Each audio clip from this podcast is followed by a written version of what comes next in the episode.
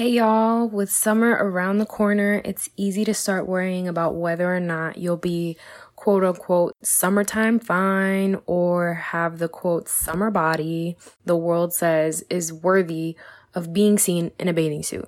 Today, I hope you'll stick with me while I have a quick pep talk with you and give you a couple of tips on how to end the vicious cycle of anxiety around your summer bod. This isn't a how to for a quote biblical weight loss or whatever it is that people are trying to sell you. In fact, it's the opposite. So sit back, relax, and listen up. Let's go.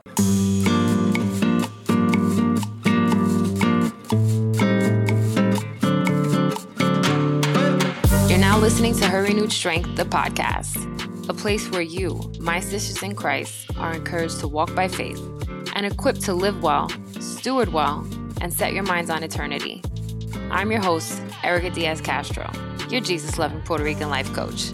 If you're tired of living a life burdened by anxiety, burnout, or overwhelm, if you're ready to do more of what you love, create more space for the things and people that matter most, and better steward the gifts and resources God graced you with, if you want coaching, encouragement, fellowship, and just a friend to help you shift your perspective from the temporal to the eternal, you're in the right place. Grab a coffee, journal, and a pen. Let's invite the Holy Spirit to the party, and let's dig into today's episode. So, many of you might not actually know this about me, but I was a personal trainer for almost 10 years. I actually am still technically certified and I had primarily weight loss clients. I did some coaching of bodybuilding competitors. I did nutrition coaching for performance athletes. And I also coached Mrs. California USA. At the time, she was not Mrs. California USA. She was Mrs. Inland Empire. Shout out to Yasmin. But you know, the biggest part of my professional journey was having to walk away from that. And it's not necessarily that I had to, but I was being obedient and the Lord showed me that that wasn't what he wanted me to work on. So I discontinued coaching all of my nutrition and personal training clients, which ultimately ended up being primarily weight loss clients. And you know what? Looking back, my books always filled up coming up on summertime because there's this cycle that people go through, both men and women, to look a certain way when they expect to wear less clothing. And I didn't want to be part of that anymore. I actually created Your Pursuit of Fitness as a result of leaving that space and wanting to just have something readily available for women who were ready to just exercise and eat to be well, not to look a particular way. However you look would be the result of you being diligent and consistent, but it wasn't because you were trying to fit into your size seven jeans, you know? At any rate, I bring this up because I also fell prey to the diet industry, to the industry that sucks you into believing that you should be bought into a particular look so that you can wear shorter jeans or off the shoulder shirts so that you can show your midsection, so that you can wear a bikini or any bathing suit for that matter. And it's all preying on your fears, on your insecurities, telling you that you aren't small enough, showing you these really tall, slender models who, because they have genetics that landed them in those bodies, you know, they end up looking that way. And it's, yeah, of course, to maintain that, there's work that needs to be put in, but not everyone is built to be a size four. Even if you exercise every day, even if you eat less and less and less, you might never actually be a small person. And that's how God designed you. It's not because there's anything wrong with you. It's not because you're doing anything wrong, especially if you're moving your body daily and you're eating foods that are nutrient dense.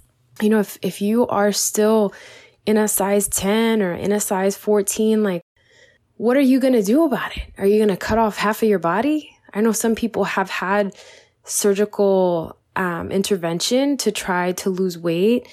Um, I know a lot of people in my own family who have done that, and they still are not smaller or that much smaller than they used to be. It's, you know, I think there's this promise that is made with all of the products, all of the services, all of the surgeries that you'll like your body after that, right? Like that's what they're selling you on. They're selling you on you actually liking yourself more, that you're going to be enough. You're going to be deserving. And the truth is that they're selling you lies. The only thing that will ever really transform you is a new heart. And the only way to have a new heart is to be made new in Christ. I f- came across this blog and it said seven ways or seven affirmations for Christian weight loss. Seven, you know, I, I've come across other ones too, like biblical weight loss. And I'm just like, you have to be kidding me. You have to be, you can't possibly believe this. Like, you have to be out of your mind if you believe this. But people do. The people putting it out, they convince themselves that this is real. They are essentially, you know, all bought in. I mean, you kind of have to be if you're going to sell something, right? If you're going to sell coaching, if you're going to sell your weight loss product or your shake or your supplement or whatever. So there is a level of, I think, deception that someone has to allow for to be bought into that type of stuff. And I just hope that if you're struggling with that, I hope that you would just have an epiphany that God would help the scales fall off of your eyes and that you would see the truth. So I'm done storytelling and, you know, sharing my woes and dissatisfaction with with the world. What I really want to focus on is how to stop this. I'm coming from a loving place when I say this.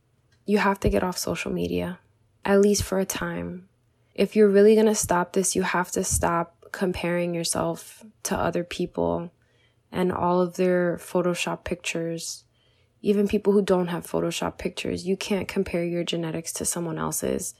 You can't compare your stress levels to someone else's, your lifestyle to someone else's. There's so many things that influence the shape of your body, including how much you're resting, including how much you're eating or how much you're not eating, how much you're hydrating, how frequently you move your body, your hormones, whether your thyroid is in check or not.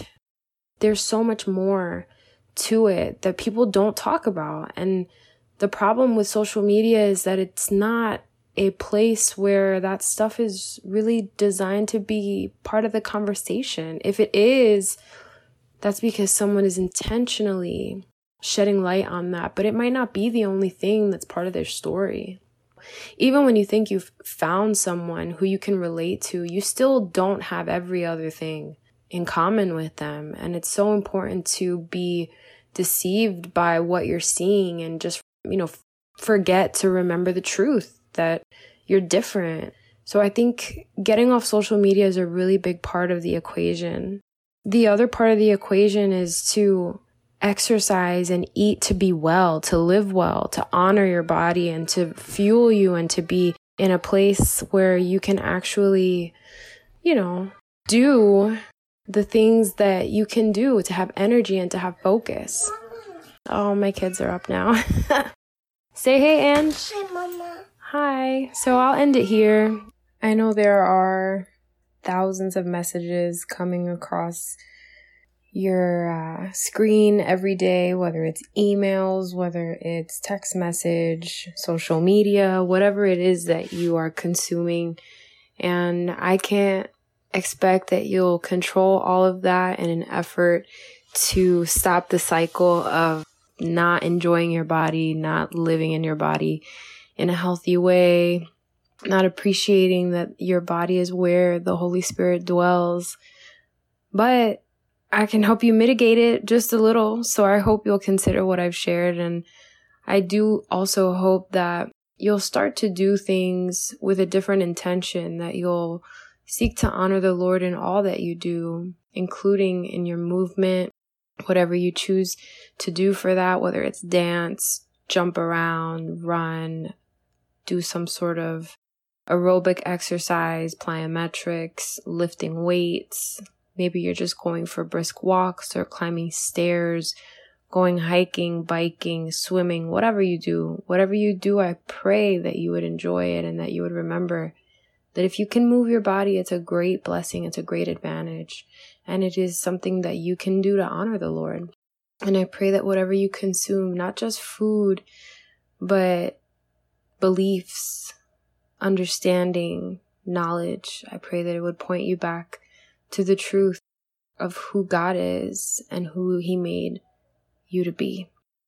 Thanks for being with me. I will hope to see you on the inside of the Facebook group. And if you are looking for a solution for your movement and nutrition, I hope you'll consider your pursuit of fitness, which is an all in one solution for you so that you can move wherever you are. Uh, meets you right where you are as far as fitness level and a lot of really great recipes in there that you can tweak and make your own, but ultimately very nutritious. And I hook you up with some live coaching stuff too. So check it out. www.herrenewedstrength.com. Click on the top courses. It'll take you to my teachable school and you can check it out. And if you are receiving my newsletter, there's a $50 off coupon in there. Don't miss it. I'll see you next time. Hey, sister girl, if you love today's episode, the best way you can show love and support is to leave a written review on Apple Podcasts. This helps other Christian women who want that same support and valuable content actually find the show.